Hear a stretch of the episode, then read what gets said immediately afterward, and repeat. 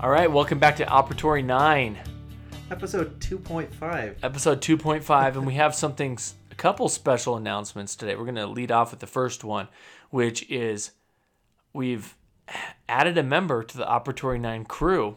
Casey, would you like to introduce yourself? Yeah, I'm Casey. It feels great to be with two uh, very prestigious uh, colleagues that I work with. Uh, honored to be here. Thank you. Right on. Yeah, Casey's um, been joined us in our clinic over this past summer um, as a new member of the team, and we're stoked to have him here. So, speaking of the summer, I was racing my mountain bike and heavily mouth breathing up in Colorado. Heavy. and while I'm racing and mouth breathing, I have a bad I don't know if you could call it a habit, it's just a consequence of doing it is I inhale a lot of bugs and just other crap that's floating around. Good protein. Yeah. Not a great habit. No, it's, it's let's be honest, it's not. I imagine myself as like sucking this huge vortex of wind and propelling myself. Anyway, normally it's not that big of a deal, but I inhaled a bee and it stung me on my palate while I was racing. Now, how far back is? That? I mean, are we talking about the dental papilla? Are we talking about like, did we did Dig it out of my tonsils. Ah! It did not make it that far hard back. Hard palate, soft palate? hard palate. It was in the hard palate, not that far back. Um, I took the sting, I spat it out. So you you were able to get the stinger out. You could you could tell. I was after I spat out the bee. I I can imagine you like trying to get at it with your tongue. I it doesn't really work. I was also in the middle of a mountain bike race, and so I wasn't about to like stop. So I have these gloves, and they're nasty, and I just reach was reaching in and like grabbing at my palate, hoping that by rubbing the glove finger against my rugae, palatal rugae, I could displace the stinger. Instead of instead of placing more venom or in, Yeah, yeah, of it could've the worse. stinger into the into your Breaking palate. it off so you can't get it out. Yeah. So yeah, and then I had all these like thoughts like, oh my gosh, like, am I allergic to bees? And I think the answer is no. I've been stung before. Um, during my high school marching band, I was stung on my Adam's apple. I remember that very clearly. Um, I'm okay. It hurts. I don't like being stung by bees, but um, not a big deal. So I was like, I probably won't die from this. I should just keep racing. Um, and I did, and it hurt. And slowly, I was probably like 20, 30 minutes out from finishing this race.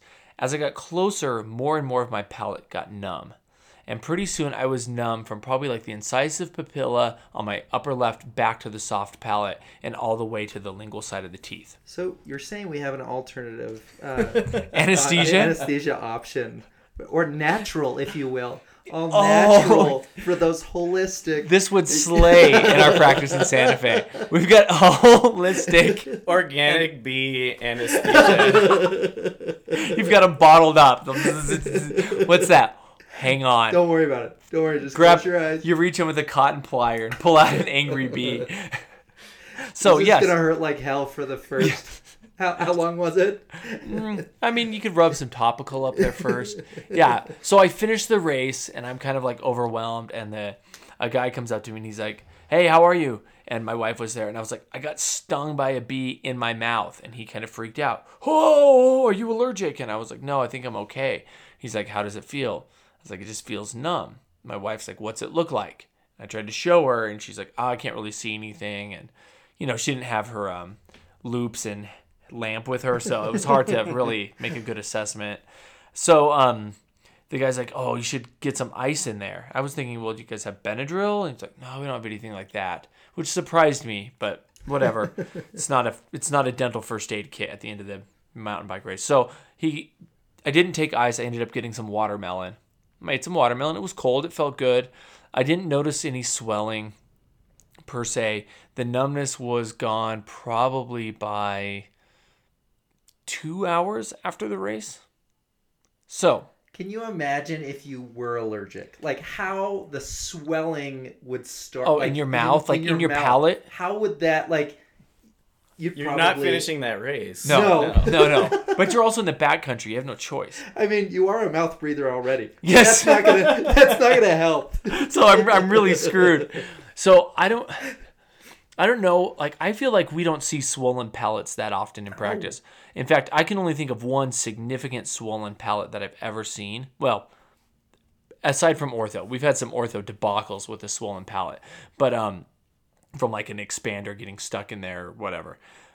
But I saw a girl with an abscess in her palate that you could like shove your finger into and it looked like a like a donut, you know. It was absolutely Lovely. disgusting. And I remember an attending teaching me a technique of jamming a mirror back into the corner of the girl's mouth to force her to open and then slipping in a mouth prop oh, because the girl was going ballistic and we had determined we had to drain this palatal abscess i'm not sure why it was so urgent that we drain it i mean it was swollen but it wasn't like keeping it from breathing. It also Anyway. helps with patients with trismus. No, no, that's not true. yeah let me jam this in there You um, can't open? Oh yeah. Oh no, he really can't open. No, he really can't. so, this begs the question though what is the treatment for intraoral bee sting? I don't know that in all of our trauma research we found this. And it was an interesting. My wife was like, "What do you? You're the dentist, aren't you supposed to know what to do about this?" I was like, "How the hell? How am I is a gonna? common yeah, like how am I This is gonna? common incident. Nobody shows up at the practice. Hey, I got a bee sting in my palate. Fix me. I don't know. So what do you do? So Casey had a, a thought. What what Casey, what was your thought that, that we could possibly do? Well, you could stop by your local neighborhood Walmart to pick up uh, some Benadryl or an antihistamine. Well, I I, like I it. was more interested in your idea with the EpiPen. Right? Just- True, you could you could jab an EpiPen straight into the hard palate. I don't I mean, you're know how already much that would help. You're already numb, so let's go ahead and shove that thing in there. Could you imagine how bad that would hurt? EpiPen to the palate. Oh, it'd be unreal. But so this kind this was a discussion that we enjoyed for at least an entire afternoon in our practice, um, and inspired by some of the banter that we have in the practice. Um, we realized not everyone's in a group practice with cool people where you can talk about how to fix an intraoral bee sting. So we've opened up a forum, right, Jason? That's right. So we we have a website uh, where you can not only find our episodes but also uh, be a part of the discussion. I've had a couple of people that have said, "I, I wish I could chime in," um, and so we have the website is www.operatory9 that's the number 9 dot com and so if you just click join the discussion you'll find each of the episodes that we have um, um, aired and then the pictures associated with it the links associated with the where we've gotten those topics.